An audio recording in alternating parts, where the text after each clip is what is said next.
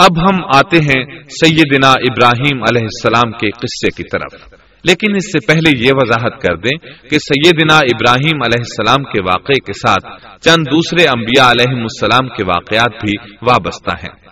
مثلا سیدنا لوت علیہ السلام کا واقعہ۔ اس لیے کہ یہ سیدنا ابراہیم علیہ السلام کے بھتیجے بھی ہیں اور ان کے پیروکار بھی۔ اسی طرح آپ کے صاحبزادوں، سیدنا اسماعیل اور سیدنا اسحاق علیہ السلام کے واقعات ساتھ ساتھ چلتے ہیں۔ اس کی وجہ یہ ہے کہ سیدنا اسماعیل علیہ السلام کی ولادت کے وقت ابراہیم علیہ السلام کی عمر ستاسی سال تھی اور سیدنا اسحاق علیہ السلام کی پیدائش کے وقت سیدنا ابراہیم علیہ السلام کی عمر سو سال تھی۔ جبکہ سیدنا ابراہیم علیہ السلام کی کل عمر ایک سو پچہتر سال ہوئی۔ اس لیے ان کے واقعات ساتھ ساتھ چلتے ہیں۔ ابراہیم علیہ السلام کا قصہ سناتے ہوئے ان حضرات کا ذکر ساتھ ساتھ ضرور آئے گا۔ تو آئیے شروع کرتے ہیں قصہ ابراہیم علیہ السلام کا۔ صالح علیہ السلام کے بعد اللہ تعالیٰ نے سیدنا ابراہیم علیہ السلام کو مبوس فرمایا۔ ابراہیم علیہ السلام جد الانبیاء ہیں، عظیم المرتبت اور اول العزم پیغمبر ہیں۔ آپ کے والد کا نام تاریخ تھا۔ جبکہ اس کا لقب آزر تھا۔ آزر مدد کرنے والے کو کہتے ہیں۔ یہ شخص اپنے قبیلے کے افراد کی مدد کیا کرتا تھا غم خاری کرتا تھا۔ اس لیے اس کا لقب آزر مشہور ہو گیا تھا۔ قرآن مجید میں ابراہیم علیہ السلام کا قصہ تہتر مقامات پر ذکر ہوا ہے۔ یہ تہتر مقامات پچیس صورتوں میں ہیں۔ اور یہ بات ابراہیم علیہ السلام کے بلند مرتبت ہونے پر دلالت کرتی ہے۔ ابراہیم علیہ السلام بھی سام بن نوح علیہ السلام کی نسل سے ہیں۔ آپ کی پیدائش عراق کے مشہور شہر بابل میں ہوئی۔ یہ عراق کے شمال میں واقع تھا اور آج بھی موجود ہے۔ بہت بڑا شہر ہے۔ اس وقت بھی بڑی آبادی پر مشتمل تھا۔ یہاں بت پرستی عام ہو چکی تھی۔ اللہ تعالی سورت العنکبوت آیت پچیس میں فرماتے ہیں۔ وقال انما اتخذتم من دون الله اوسانا مودة بينكم في الحياة الدنيا. ابراہیم نے کہا کہ تم نے جن بتوں کی پرستش اللہ کے سوا کی ہے، انہیں تم نے اپنی آپس کی دنیاوی دوستی کے بنا پر معبود ٹھہرا لیا ہے۔ مطلب یہ کہ وہ لوگ اللہ کی عبادت بتوں کو اللہ کا شریک ٹھہرا کر کرتے تھے۔ ابراہیم علیہ السلام نے اپنے باپ سے اور اپنی قوم سے کہا کہ یہ مورتیاں جن کے تم مجاور بنے بیٹھے ہو کیا ہیں؟ انہوں نے جواب دیا، ہم نے اپنے باپ دادوں کو انہی کی عبادت کرتے پایا ہے۔ اللہ تعالیٰ ان کے بارے میں فرماتے ہیں۔ اے نبی انہیں ابراہیم علیہ السلام کا قصہ سنا دو، جبکہ انہوں نے اپنے باپ اور اپنی قوم سے فرمایا، تم کس کی عبادت کرتے ہو؟ کہنے لگے، بتوں کی، ہم تو برابر ان کے مجاور بنے بیٹھے ہیں۔ ابراہیم علیہ السلام نے فرمایا، جب تم انہیں پکارتے ہو، تو کیا وہ سنتے بھی ہیں؟ یا تمہیں نفع اور نقصان پہنچا سکتے ہیں؟ انہوں نے کہا، یہ ہم کچھ نہیں جانتے۔ ہم نے تو اپنے باپ دادوں کو اسی طرح کرتے پایا ہے۔ مطلب یہ کہ یہ بت پرستی انہیں ورثے میں ملی تھی۔ وہ جن معبودوں کی عبادت کرتے تھے، نہ وہ ان کی پکار کو سنتے تھے، نہ ہی ان کے نفع و نقصان پر قادر تھے۔ اسی لیے ابراہیم علیہ السلام انہیں جھنجھوڑ رہے تھے، لیکن اندھی تقلید اور بشری عقل کے بیکار ہو جانے نے انہیں یہ سب سوچنے سے آری کر دیا تھا۔ اللہ تعالیٰ نے ابراہیم علیہ السلام کی خصوصی رہنمائی فرمائی تھی، جیسا کہ سورت الانبیاء آیت اکاون میں ہے۔ وَلَقَدْ آتَيْنَا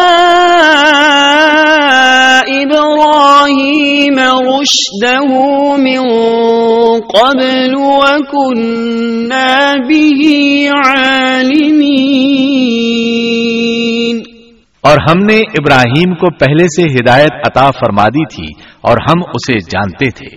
ابراہیم علیہ السلام نے کبھی ایک لمحے کے لیے بھی بتوں کی پوجا نہیں کی تھی۔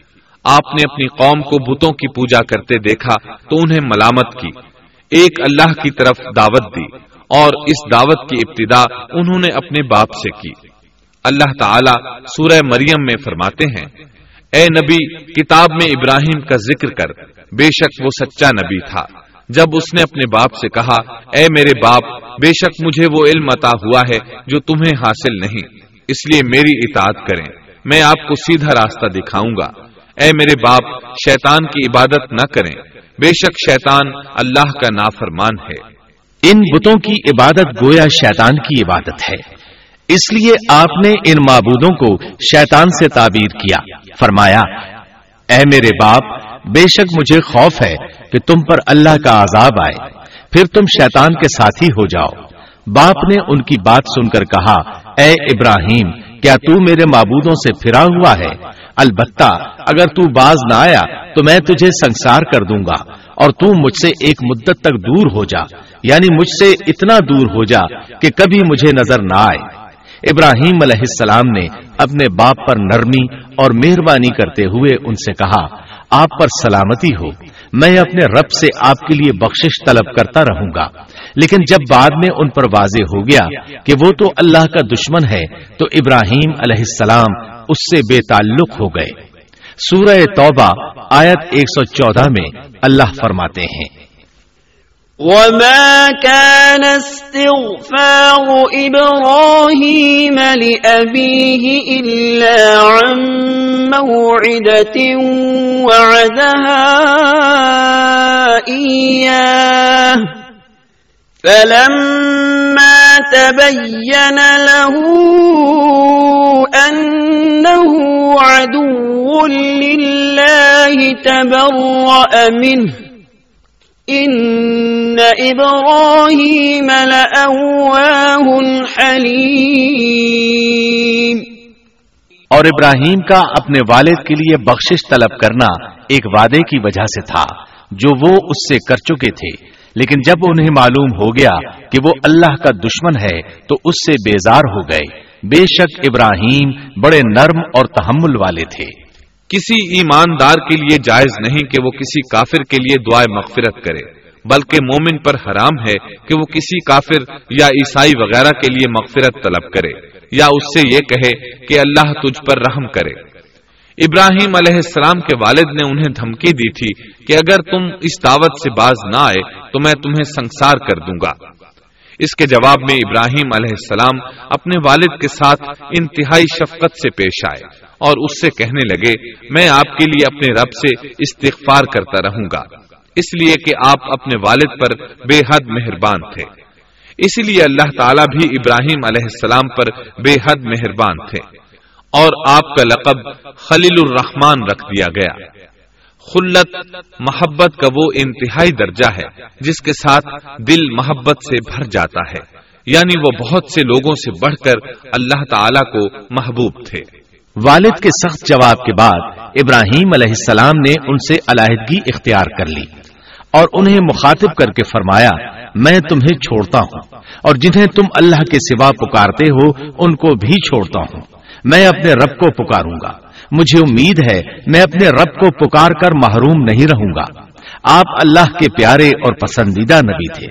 جب آپ نے اپنی قوم کو توحید کی دعوت دی، اس وقت آپ نوجوان تھے۔ آپ کی عمر سولہ سال تھی۔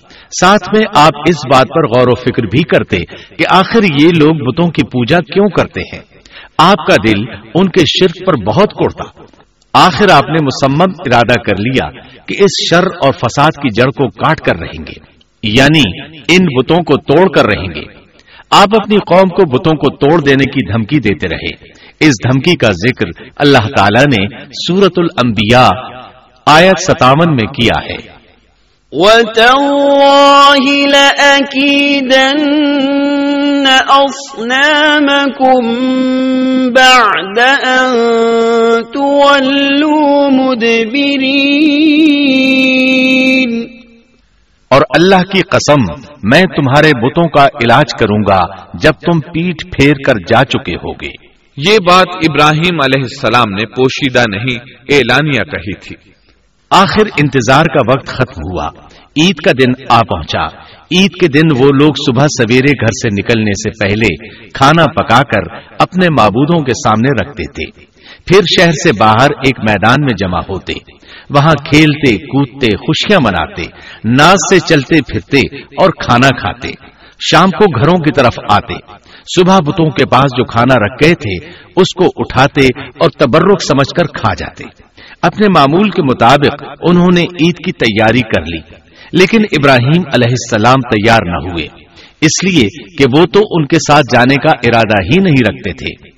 وہ لوگ جانے سے پہلے ابراہیم علیہ السلام کے پاس آئے اور کہنے لگے، کیا آپ ہمارے ساتھ نہیں جائیں گے؟ سیدنا ابراہیم علیہ السلام نے آسمان کی طرف نگاہ کی اور فرمایا، میں بیمار ہوں۔ یہ تمام واقعہ سورت الانبیاء آیات اکاون تا اٹھاون میں بیان ہوا ہے۔ یقیناً ہم نے ابراہیم کو پہلے سے ہدایت فرما دی تھی اور ہم اسے جانتے تھے، جبکہ اس نے اپنے باپ سے اور اپنی قوم سے کہا کہ یہ مورتیاں جن کے تم مجاور بنے بیٹھے ہو کیا ہیں؟ سب نے کہا، ہم نے اپنے باپ دادوں کو انہی کی عبادت کرتے پایا ہے۔ آپ نے فرمایا پھر تو تم اور تمہارے باپ دادا سبھی یقیناً کھلی گمراہی میں مبتلا رہے۔ کہنے لگے، کیا آپ سچ مچ ہمارے پاس حق لائے ہیں یا یوں ہی مزاق کر رہے ہیں؟ آپ نے فرمایا، نہیں نہیں، در حقیقت تم سب کا پروردگار تو وہ ہے جو آسمان و زمین کا مالک ہے، جس نے انہیں پیدا کیا ہے۔ میں تو ایسی بات کا گواہ اور قائل ہوں۔ اور اللہ کی قسم، میں تمہارے ان معبودوں کا علاج تمہاری غیر موجودگی میں کروں گا۔ بس اس نے ان سب کے ٹکڑے کر دیے۔ البتہ صرف بڑے بت کو چھوڑ دیا۔ یہ اس لیے کیا کہ وہ سب اس کی طرف لوٹے ابراہیم علیہ السلام نے لوگوں کے ساتھ عید گاہ جانے سے انکار کیا اور عذر پیش کیا کہ وہ بیمار ہیں۔ وہ لوگ آپ کو چھوڑ کر چلے گئے۔ بعد میں ابراہیم علیہ السلام ان بتوں کے پاس گئے۔ دیکھا کہ ان کے سامنے کھانا پڑا ہے۔ چونکہ سب لوگ کھانا لائے تھے، اس لیے یہ کھانا بہت زیادہ تھا۔ لیکن ان جھوٹے معبودوں نے اسے کھانا تو درکنار، اس کو چھوا تک نہ تھا۔ ابراہیم علیہ السلام نے انہیں مخاطب کر کے کہا، یہ اتنا کھانا تمہارے سامنے پڑا ہے، تم اس کو کھاتے کیوں نہیں؟ تمہیں کیا ہو گیا کہ بات تک نہیں کرتے؟ پھر پوری قوت سے دائیں ہاتھ سے کلاڑا مار کر ان کے ٹکڑے ٹکڑے کر دیے، لیکن بڑے بت کو چھوڑ دیا۔ تاکہ سب اسی کی طرف رجوع کریں۔ تمام چھوٹے بتوں کو توڑ کر کلاڑا اس بڑے بت کے کندھے پر رکھ دیا۔ مشرقین میلے سے لوٹے تو دیکھا۔ ان کے سارے معبود اوندے منہ ٹوٹے پھوٹے پڑے ہیں۔ ان کے تمام معبودوں کو توڑ دیا گیا تھا۔ وہ حیران رہ گئے کہ یہ کیسے ہو گیا؟ کس نے کیا؟ کہنے لگے، یہ کام کس ظالم کا ہے؟ اس نے ہمارے معبودوں کی توہین کی ہے۔ اس وقت جن لوگوں نے ابراہیم علیہ السلام کا وہ کلام سنا تھا، انہیں ان کا خیال آ گیا۔ کہنے لگے، وہ نوجوان جس کا نام ابراہیم ہے، اسے ہم نے اپنے بتوں کی مذمت کرتے سنا ہے۔ اللہ کی قدرت کہ ابراہیم علیہ السلام کا جو مقصد تھا، وہ خود بخود پورا ہو رہا تھا۔ قوم کے لوگ مشورہ کر رہے تھے کہ سب کو جمع کرو اور اسے بلاؤ، پھر اسے سزا دو۔ چنانچہ تمام اہل باطل چھوٹے بڑے جمع ہو گئے۔ کاروائی شروع ہو گئی۔ کہنے لگے، اے ابراہیم، ہمارے معبودوں کے ساتھ یہ لغو حرکت تو نے کی ہے۔ ابراہیم علیہ السلام نے جواب دیا، یہ کام تو اس بڑے بت کا ہے، مجھ سے کیوں پوچھتے ہو؟ تم اپنے معبودوں سے کیوں نہیں پوچھ لیتے کہ ان کے ٹکڑے کس نے اڑائے ہیں؟ ابراہیم علیہ السلام کا جواب سن کر وہ سب سوچ میں پڑ گئے۔ پھر کہنے لگے، ہم نے بڑی غلطی کی، اپنے معبودوں کے پاس کسی کو حفاظت کے لیے نہیں چھوڑا۔ اس قدر واضح بات محسوس کر کے بھی وہ ظالم ایمان نہ لائے، بلکہ شیطان نے ان کے دلوں میں وسوسہ ڈالا اور انہوں نے غور و فکر کر کے کہا، اے ابراہیم، کیا تمہیں علم نہیں یہ تو بے زبان ہے، یہ بول نہیں سکتے۔ اب ابراہیم علیہ السلام نے فرمایا، تب پھر تم اللہ کے سوا اس چیز کی عبادت کرتے ہو جو تمہیں کچھ بھی نفع نہ دے سکے اور نہ نقصان پہنچا سکے۔ تعجب ہے تم پر اور ان پر بھی جنہیں تم اللہ کے سوا پکارتے ہو۔ کیا تم میں بالکل عقل نہیں؟ اس طرح ابراہیم علیہ السلام نے ان پر حقیقت خوب اچھی طرح واضح کر دی۔ ان سے فرمایا، تم ان کی پوجا کرتے ہو، جن کو تم خود تراشتے ہو۔ یعنی ان کا حال تو یہ ہے کہ تم نے ان کو خود اپنے ہاتھوں سے تراشا اور ان کی عبادت کرنے لگے۔ جبکہ تمہیں اور تمہاری بنائی ہوئی چیزوں کو اللہ ہی نے پیدا کیا ہے۔ ابراہیم علیہ السلام نے ایک کلاڑے کی مدد سے ان سب بتوں کو تہس نہس کر دیا تھا۔ یہ اس بات کی واضح ترین نشانی تھی کہ یہ بالکل بے بس ہیں۔ لیکن اس واضح نشانی کے باوجود وہ اپنے کفر ہی پر ڈٹے رہے اور لگے ابراہیم علیہ السلام کو دھمکیاں دینے۔ قالوا ابنوا له بنيانا فألقوه في الجحيم۔ کہنے لگے، اس کے لیے ایک آتش کدا بناؤ اور اسے اس دہتی آگ میں ڈال دو. پھر ان لوگوں نے ایک چٹیل میدان کا انتخاب کیا، جہاں مٹی نام کی کوئی چیز نہیں تھی۔ اس میدان کو پتھروں کی باڑ کے ساتھ گھیر دیا گیا۔ پھر سب لوگوں کو حکم دیا گیا کہ وہ لکڑیاں جمع کر کے اس گھیری ہوئی جگہ میں رکھیں۔ چنانچہ سب لوگ لکڑیاں جمع کر کے وہاں لانے لگے۔ یہاں تک کہ عورتوں اور بچوں نے بھی اس کام میں بڑھ چڑھ کر حصہ لیا۔ میدان میں اتنی لکڑیاں جمع ہو گئیں کہ زمین نظر نہیں آتی تھی۔ یہ لکڑیاں زمین پر ایک اونچی دیوار محسوس ہوتی تھیں۔ پھر ان لکڑیوں کو آگ لگائی گئی۔ جب آگ کے شولے آسمان سے باتیں کرنے لگے تو انہوں نے ابراہیم علیہ السلام کو آگ میں ڈالنے کے لیے ایک جھولا تیار کیا۔ اس میں سیدنا ابراہیم علیہ السلام کو رکھا گیا۔ اس وقت آپ نے یہ دعا پڑھی۔ حسبنا اللہ ونعم الوکیل ہمیں اللہ کافی ہے اور وہی بہترین کارساز ہے۔ یہ کلمہ ہر محتاج اور مصیبت زدہ کو پڑھنا چاہیے۔ بخاری میں ہے رسول اللہ صلی اللہ علیہ وسلم نے فرمایا حسب اللہ و نعم الوکیل۔ ابراہیم علیہ السلام نے اس وقت فرمایا تھا جب انہیں آگ میں پھینکا جانے لگا تھا۔ مطلب یہ کہ ہم اللہ ہی پر بھروسہ کرتے ہیں، اس کے سوا ہمارا کسی پر بھروسہ نہیں۔ بعض روایات میں یہ بھی ہے کہ جب ابراہیم علیہ السلام کو آگ میں ڈالا جانے لگا، تو جبریل علیہ السلام آئے اور کہا، اے ابراہیم، کوئی حاجت ہے تو میں حاضر ہوں۔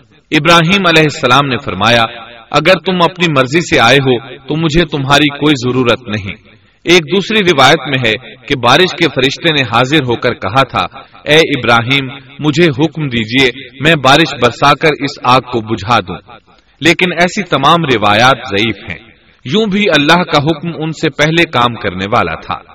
اللہ تعالی سورہ انبیاء آیت انہتر اور ستر میں فرماتے ہیں۔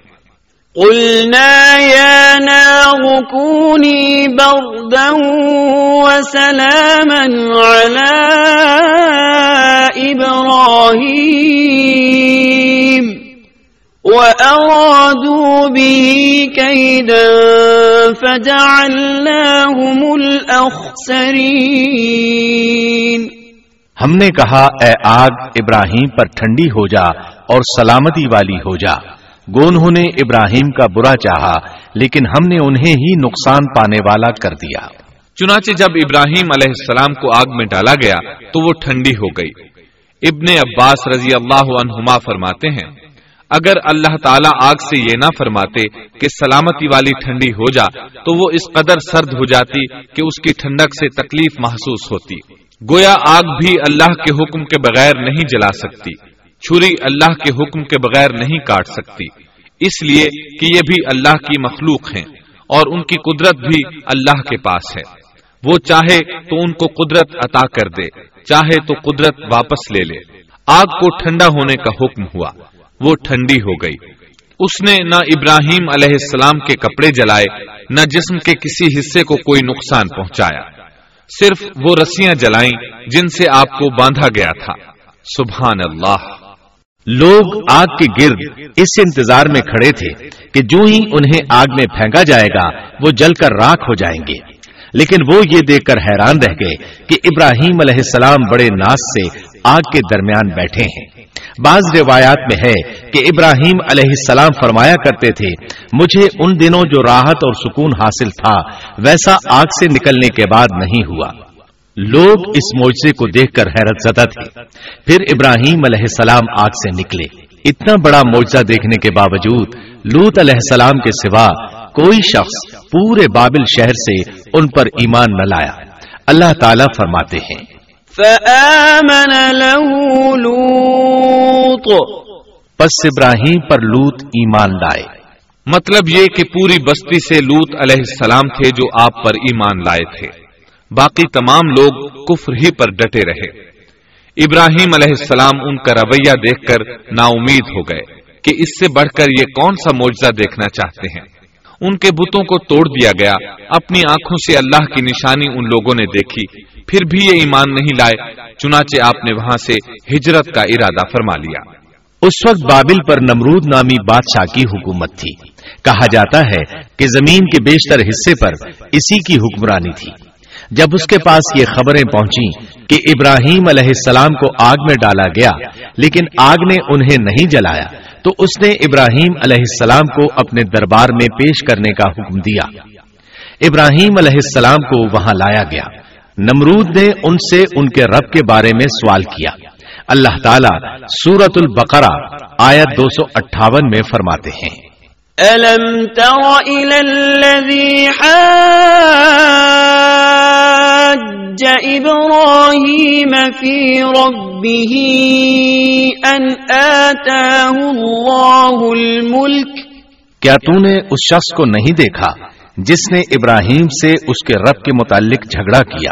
اس لیے کہ اللہ نے اسے سلطنت دی تھی۔ ایک روایت میں ہے کہ چار بادشاہوں نے زمین کے بیشتر حصے پر حکمرانی کی ہے۔ ان میں سے ایک نمرود ہے۔ نمرود اپنے وقت کا حاکم و بادشاہ تھا۔ ابراہیم علیہ السلام سے جب اس کی اللہ تعالی کے بارے میں بات چیت ہوئی، تو ابراہیم علیہ السلام نے کہا، میرا رب وہ ہے جو زندہ کرتا ہے اور مارتا ہے۔ جواب میں اس نے کہا، میں بھی زندہ کرتا ہوں اور مارتا ہوں۔ چنانچہ اس نے حکم دیا کہ جیل سے دو آدمیوں کو لے آؤ۔ جیل سے دو ایسے آدمیوں کو لایا گیا جن کے لیے سزائے موت کا فیصلہ ہو چکا تھا۔ اس نے ان میں سے ایک کے قتل کا حکم دیا، دوسرے کو معاف کر دیا۔ اس سے اس نے یہ ثابت کرنا چاہا کہ وہ بھی زندہ کر سکتا ہے اور موت دے سکتا ہے۔ اور کہنے لگا، دیکھ لو، میرے حکم سے لوگ مرتے ہیں اور میرے حکم سے انہیں زندگی ملتی ہے۔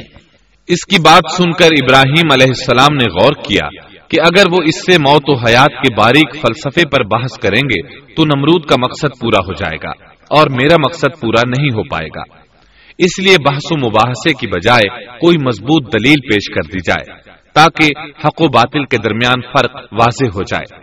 چنانچہ آپ نے فرمایا، بے شک اللہ سورج کو مشرق سے لاتا ہے، تو اس کو مغرب سے لے آ۔ کافر بادشاہ یہ سن کر مبہوت رہ گیا، اس کا سر جھک گیا۔ اللہ تعالیٰ فرماتے ہیں، تب وہ کافر حیران رہ گیا اور اللہ نا انصافوں کو سیدھی راہ نہیں دکھاتا۔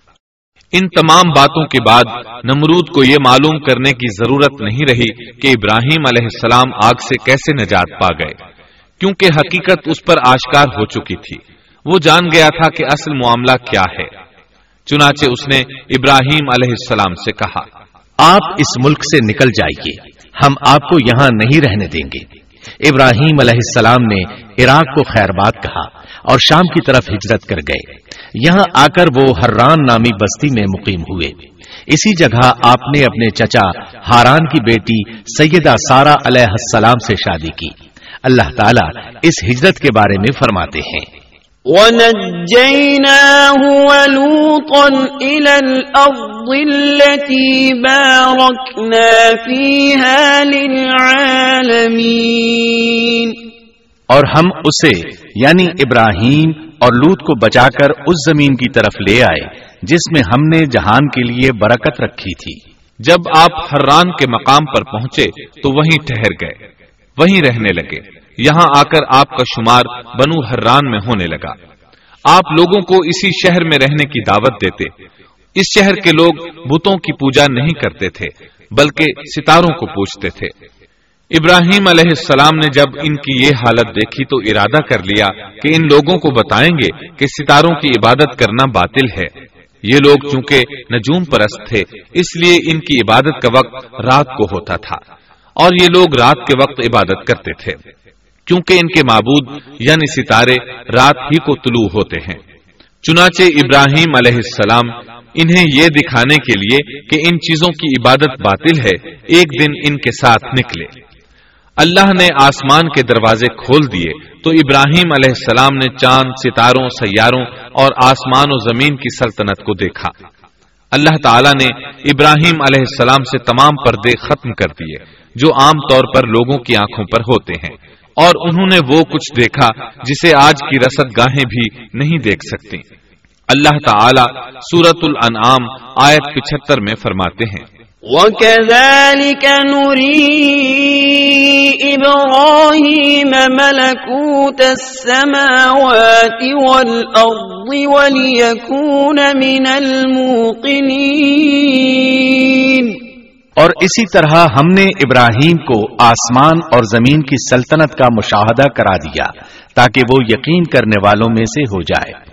بعض مفسرین نے لکھا ہے کہ یہ سب کچھ اللہ تعالیٰ نے ابراہیم علیہ السلام کو اس لیے دکھایا تھا کہ وہ ستاروں کی پرستش کرتے تھے۔ پھر اللہ تعالیٰ نے اپنی عبادت کی طرف ان کی رہنمائی فرمائی۔ جن مفسرین نے یہ بات لکھی وہ غلطی پر ہیں۔ کیونکہ ایک جلیل القدر رسول کے متعلق ایسا گمان کرنا کبیرہ گناہ ہے۔ آسمان اور زمین کی سلطنت اور دیگر معجزات دکھانے کے بعد اللہ تعالیٰ فرماتے ہیں، آسمان اور زمین کی پیدائش یقیناً انسان کی پیدائش سے بہت بڑا کام ہے۔ اللہ تعالیٰ ایک دوسرے مقام پر فرماتے ہیں، آسمان اور زمین میں بہت سی نشانیاں ہیں جن سے یہ منہ موڑ کر گزر جاتے ہیں۔ ابراہیم علیہ السلام حران شہر کے ستارہ پرستوں کو لے کر ایک رات نکلے۔ اچانک ایک ستارہ طلوع ہوا۔ اس کی چمک دمک بہت تھی۔ شکل صورت کے لحاظ سے بھی بہت خوبصورت تھا۔ اس وقت ابراہیم علیہ السلام نے بطور مزاق کہا، یہ میرا رب ہے۔ لیکن جب وہ ستارہ کچھ دیر بعد چھپ گیا تو کہنے لگے، یہ تو غروب ہو گیا۔ یہ رب کیسے ہو سکتا ہے؟ جو چھپ جائے وہ رب نہیں ہو سکتا۔ پس میں تو غروب ہونے والوں کو پسند نہیں کرتا۔ اگلے روز وہ پھر ان لوگوں کو ساتھ لے کر نکلے تو چاند کو دیکھا۔ یہ شکل صورت میں ستاروں سے کہیں زیادہ خوبصورت تھا، روشن تھا، لیکن یہ بھی غروب ہو گیا۔ تو ابراہیم کہنے لگے، اگر مجھے میرے رب نے ہدایت نہ کی تو میں گمراہ لوگوں میں شامل ہو جاؤں گا۔ اے اللہ، تو کہاں ہے؟ اپنی طرف میری رہنمائی کر۔ ان باتوں سے ابراہیم علیہ السلام ان لوگوں کو غور و فکر کی دعوت دے رہے تھے تاکہ وہ غور کریں۔ آخر رب چھپ کیسے سکتا ہے؟ اگر چاند رب ہے اور دن کے وقت کسی کو اپنے معبود کی حاجت ہوگی تو وہ کیا کرے گا؟ لہذا چاند کسی صورت رب نہیں ہو سکتا۔ پھر جب دن چڑھا اور سورج طلوع ہوا تو کہنے لگے، یہ میرا رب ہے، یہ تو سب سے بڑا ہے۔ پھر لوگوں کو مخاطب کر کے کہنے لگے تم رات کو چھوٹے چھوٹے ستاروں کی پوجا کرتے ہو، کیوں نہ تم اتنے بڑے ایک ہی رب کی پوجا کر لو۔ لیکن جب وہ بھی غروب ہو گیا تو کہنے لگے، یقیناً میں تمہارے شرک سے بیزار ہوں۔ یہ معبود کیسے ہو سکتے ہیں؟ ان میں تو تبدیلی آتی رہتی ہے۔ کبھی طلوع ہوتے ہیں، کبھی غروب ہوتے ہیں۔ یہ اس بات کی دلیل ہے کہ یہ مخلوق ہیں اور ان کا خالق کوئی اور ہے، جس کے حکم کے یہ تابع ہیں۔ جب یہ خود مخلوق ہیں اور کسی اور کے تابع ہیں، تو کسی کو نفع نقصان پہنچانے پر کس طرح قادر ہو سکتے ہیں؟ پھر اپنی قوم کو مخاطب کر کے کہنے لگے، میں اپنا رخ اس کی طرف کرتا ہوں، جس نے آسمانوں کو یکسو ہو کر پیدا کیا، اور میں شرک کرنے والوں میں سے نہیں ہوں۔ اب بھی وہ اپنی بات پر اڑے رہے۔ تب آپ نے فرمایا، تم مجھ سے اللہ کے بارے میں جھگڑ رہے ہو۔ مجھے تو اللہ راہ دکھا چکا ہے اور اس نے مجھے دلیل عطا فرمائی ہے۔ میں یقیناً جانتا ہوں کہ تمہارے تمام معبود بے بس اور بے طاقت ہیں۔ جاؤ، تم سے اور تمہارے ان معبودوں سے جو ہو سکے کر لو۔ میرے رب کی مرضی کے بغیر کچھ بھی نہیں ہو سکتا۔ میرے رب نے ہر چیز کے علم کو اپنے گھیرے میں لے رکھا ہے۔ کیا پھر بھی تم نصیحت حاصل نہیں کرو گے؟ اور میں تمہارے معبودوں سے خوف کیوں کھاؤں؟ تم اللہ سے نہیں ڈرتے، ان کو اللہ کا شریک ٹھہرا رہے ہو۔ اللہ نے اس کی کوئی دلیل نازل نہیں کی۔ اگر تم میں صحیح علم ہے، تو تم ہی بتلا دو کہ ہم دونوں جماعتوں میں سے امن کا زیادہ حقدار کون ہے۔ امن انہی کے لیے ہے جو ایمان لانے کے بعد دین کو شرک سے خلط ملت نہیں کرتے۔ حقیقت میں ہدایت یافتہ وہی لوگ ہیں۔ یہی ہمارے وہ دلائل تھے۔ جو ہم نے ابراہیم علیہ السلام کو ان کی قوم کے مقابلے میں عطا کیے تھے۔ اور ہم جسے چاہیں مرتبے میں بڑھا دیں۔ بے شک تیرا رب بڑی حکمت والا ہے۔ ان لوگوں نے پھر بھی کفر ہی کیا۔ کوئی بھی ایمان نہ لایا چنانچہ ابراہیم علیہ السلام نے ایک بار پھر ہجرت کی اور مصر جا پہنچے۔ مصر کے بادشاہ کو خبر ملی کہ ایک شخص ہجرت کر کے آیا ہے اور اس کے ساتھ ایک عورت ہے۔ وہ بہت زیادہ حسین و جمیل ہے۔ چنانچہ اس ظالم نے اپنے کارندوں کو بھیجا کہ اس عورت کو میرے پاس لے آؤ۔ ساتھ ہی اس سے پوچھنا کہ تمہارے ساتھ جو آدمی ہے، وہ کون ہے؟ اگر وہ اس کا خاوند ہو تو اسے قتل کر دینا۔ ادھر بادشاہ نے اپنے کارندوں کو حکم دیا۔ ادھر اللہ نے ابراہیم علیہ السلام کی طرف وہی بھیج دی۔ انہوں نے سارا علیہ السلام سے کہا اگر وہ تجھ سے میرے بارے میں پوچھیں تو بتا دینا تم میری بہن ہو۔ پھر سارا سے بولے، اے سارا، روئے زمین پر میرے اور تیرے سوا کوئی مومن نہیں۔ یعنی یہ کافروں کی سرزمین ہے، یہاں کوئی مومن نہیں۔ اس لحاظ سے تم میری دینی بہن ہو۔ پھر بادشاہ نے ابراہیم علیہ السلام کو پیش کرنے کا حکم دیا۔ اس نے آپ سے پوچھا، یہ عورت کون ہے؟ آپ نے فرمایا، یہ میری بہن ہے۔ اس طرح ابراہیم علیہ السلام کی زندگی میں تین موقع ایسے آئے کہ انہوں نے اللہ کے دین کی حمایت اور مدافعت کے لیے توریا کیا۔ توریا کا مطلب یہ ہے کہ واقعہ کچھ اور ہو، لیکن کوئی شخص کسی خاص مسلحت کی وجہ سے اسے دو معنی والے الفاظ کے ساتھ اس انداز میں بیان کرے کہ سننے والا اس واقعہ کو نہ سمجھ سکے، بلکہ اس کا ذہن خلاف واقعہ چیز کی طرف منتقل ہو جائے۔ شریعت نے بعض مخصوص حالات میں اس کی اجازت دی ہے۔ وہ تین مواقع جہاں ابراہیم علیہ السلام نے توریا فرمایا، ان کی وضاحت کچھ اس طرح ہے۔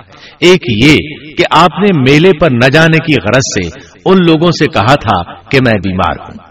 دوسرے موقع پر یہ فرمایا تھا، یہ کام اس بڑے سردار بت کا ہے۔ تیسرے سارا علیہ السلام کو دینی بہن قرار دیا۔ اس ظالم بادشاہ نے سارا علیہ السلام کو اپنی تحویل میں لے لیا۔ جب سارا علیہ السلام کو معلوم ہوا کہ وہ ایک بدکار شخص ہے، تو انہوں نے اللہ تعالی سے دعا کی، اے اللہ، تجھے معلوم ہے، میں تجھ پر اور تیرے نبی پر ایمان لائی ہوں اور اپنے جسم کو اپنے خاون کے سوا ہر ایک سے محفوظ رکھا ہے۔ لہذا، آپ اس کافر کو مجھ پر مسلط نہ کیجیے گا۔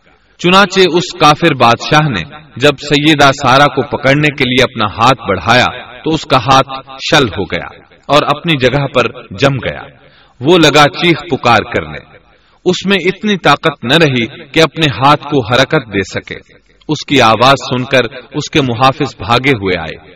انہوں نے اس کے ہاتھ کو چھڑانا چاہا، لیکن چھڑا نہ سکے۔ اس کی یہ حالت دیکھ کر سیدہ سارا خوف زدہ ہو گئی انہوں نے سوچا، اگر یہ مر گیا تو لوگ کہیں گے، اسے میں نے قتل کیا ہے۔ چنانچہ انہوں نے اللہ سے دعا کی کہ اسے چھوڑ دیا جائے۔ اللہ تعالیٰ نے آپ کی دعا قبول کر لی۔ اس کا ہاتھ ٹھیک ہو گیا۔ لیکن وہ ظالم پھر بھی نہ ڈرا۔ اس نے ایک بار پھر آپ کی طرف ہاتھ بڑھایا۔ اس کا ہاتھ پھر شل ہو گیا۔ سیدہ سارا نے پھر دعا کی۔ وہ دوبارہ ٹھیک ہو گیا۔ وہ پھر بھی باز نہ آیا۔ تیسری بار پھر اس نے ان کی طرف ہاتھ بڑھایا۔ اس بار بھی اس کا ہاتھ شل ہو گیا۔ اب وہ سیدہ سارا علیہ السلام سے کہنے لگا، اب کی بار اگر تو مجھے اس مصیبت سے نجات دلائے گی، تو میں تجھے چھوڑ دوں گا اور کبھی تیرے آڑے نہیں آؤں گا۔ چنانچہ سیدہ سارا علیہ السلام نے اللہ تعالی سے دعا کی، وہ ٹھیک ہو گیا۔ تب اس نے اپنے کارندوں کو آواز دی اور ان سے بولا، تم میرے پاس کسی انسان کو نہیں، بلکہ سرکش جن کو لائے ہو۔ پھر اس نے انہیں رہا کر دیا۔ عزت و اکرام سے رخصت کیا اور ان کی خدمت کے لیے اپنی بیٹی ہاجرہ کو ساتھ کر دیا۔ سارا علیہ السلام واپس لوٹی تو دیکھا کہ ابراہیم علیہ السلام نماز پڑھ رہے ہیں۔ نماز کے بعد انہوں نے پوچھا سارا اس نے تمہارے ساتھ کیا سلوک کیا؟ سیدہ سارا علیہ السلام نے سارا واقعہ سنا دیا۔ سن کر آپ نے فرمایا الحمد پھر بولے، اب ہم یہاں نہیں رہیں گے، بلکہ واپس جائیں گے۔ چنانچہ آپ ایک بار پھر فلسطین میں آ گئے۔ وہیں اپنی زندگی بسر کرنے لگے۔ اب ہم آگے بڑھتے ہیں۔ جب آپ فلسطین میں مستقل طور پر رہائش پذیر ہوئے، تو لوت علیہ السلام بھی آپ کے ساتھ تھے۔ لوت علیہ السلام آپ کے بھتیجے تھے۔ ان کے والد کا نام ہاران تھا۔ یہ بچپن ہی سے سیدنا ابراہیم علیہ السلام کے زیر سایہ رہے۔ انہی کے ہاں پرورش پائی۔ اس لیے دین حق فوراً قبول کر لیا۔ جب سیدنا ابراہیم علیہ السلام نے عراق سے شام کی طرف ہجرت کی، تو یہ آپ کے ساتھ تھے۔ وہاں سے حران گئے، تب بھی ساتھ تھے۔ پھر مصر کی طرف ہجرت کی، تو بھی لوت علیہ السلام ان کے ساتھ تھے۔ آخر کار جب آپ نے مصر کو بھی خیر بات کہا اور فلسطین آ گئے، تب بھی یہ ساتھ تھے۔ اب ابراہیم علیہ السلام نے لوت علیہ السلام کو حکم دیا کہ وہ بستی صدوم کی طرف چلے جائیں۔ اس لیے کہ اس بستی کے لوگ کفر کی انتہائی گہرائی میں جا چکے ہیں۔ انہیں کفر و شرک سے نکالنے کے لیے وہاں جائیں۔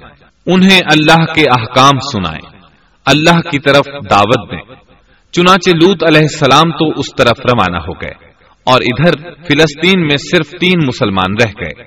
ابراہیم علیہ السلام، ان کی زوجہ محترمہ سیدہ سارا اور سیدہ حاجرہ علیہ السلام وہیں رہائش پذیر رہے اور لوگوں کو مسلسل اللہ کی طرف دعوت دیتے رہے۔ یہاں یہ بے شمار مال و دولت کے بھی مالک بن گئے۔ جب ان کی عمر پچاسی یا چھیاسی سال ہوئی تو سارا علیہ السلام نے سوچا، میں بانج ہوں، میرے خامن بوڑھے ہیں، لیکن اولاد کی تمنا ہے۔ تو کیوں نہ میں اپنی لونڈی حاجرہ ہدیے اور تحفے کے طور پر ابراہیم علیہ السلام کو دے دوں۔ چنانچہ حاجرہ ابراہیم علیہ السلام کو مل گئیں۔ انہوں نے ان سے شادی کر لی۔ اللہ رب العزت نے جلد ہی ان کے بطن سے آپ کو اسماعیل علیہ السلام عطا فرمائے۔ حاجرہ علیہ السلام کے ماں بننے پر اور ان کی اولاد کو دیکھ کر سیدہ سارا علیہ السلام کو فطری طور پر غیرت کا احساس ہوا۔ اللہ کی قدرت دیکھیے، خود ہی انہیں حاجرہ کو تحفے میں دیا تاکہ اولاد حاصل ہو۔ اور جب وہ ماں بن گئیں تو اب غیرت محسوس کر رہی ہیں۔ اپنی اس کیفیت سے مجبور ہو کر سیدہ سارا نے ابراہیم علیہ السلام سے کہا، آپ مجھے اس کے ساتھ ایک جگہ پر نہ رکھیں۔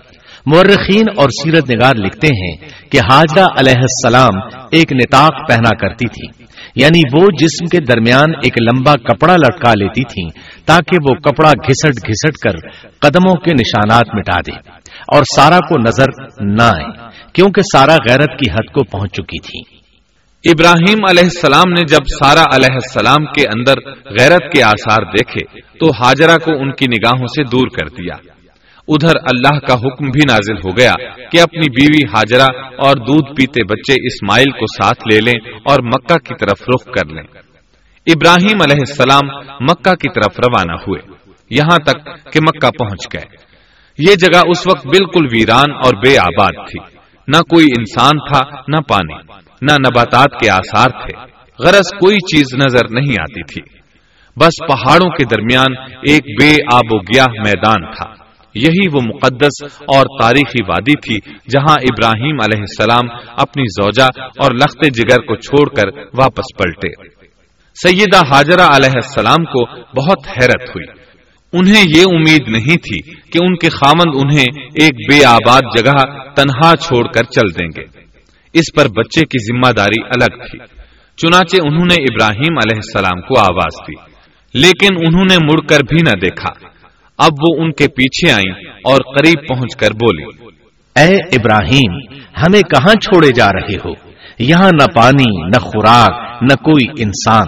ابراہیم علیہ السلام نے پھر بھی کوئی جواب نہ دیا، کوئی پریشانی بھی ظاہر نہ کی اور چلتے رہے۔ سیدہ حاجرہ بھی آپ کے پیچھے چلتی رہی اور پوچھتی رہی کہ ہمیں کس کے حوالے کر کے جا رہے ہیں۔ یہاں تو کوئی بھی جاندار نہیں، مکمل طور پر بے آباد علاقہ ہے۔ لیکن انہوں نے اب بھی کوئی توجہ نہ دی۔ آخر سیدہ حاجرہ نے کہا، کیا آپ کو اللہ نے اس کام کا حکم دیا ہے؟ اب آپ نے جواب میں فرمایا ہاں۔ تب سیدہ حاجرہ بولی، اگر یہ بات ہے تو اللہ تعالی ہرگز ہمیں ضائع نہیں ہونے دے گا۔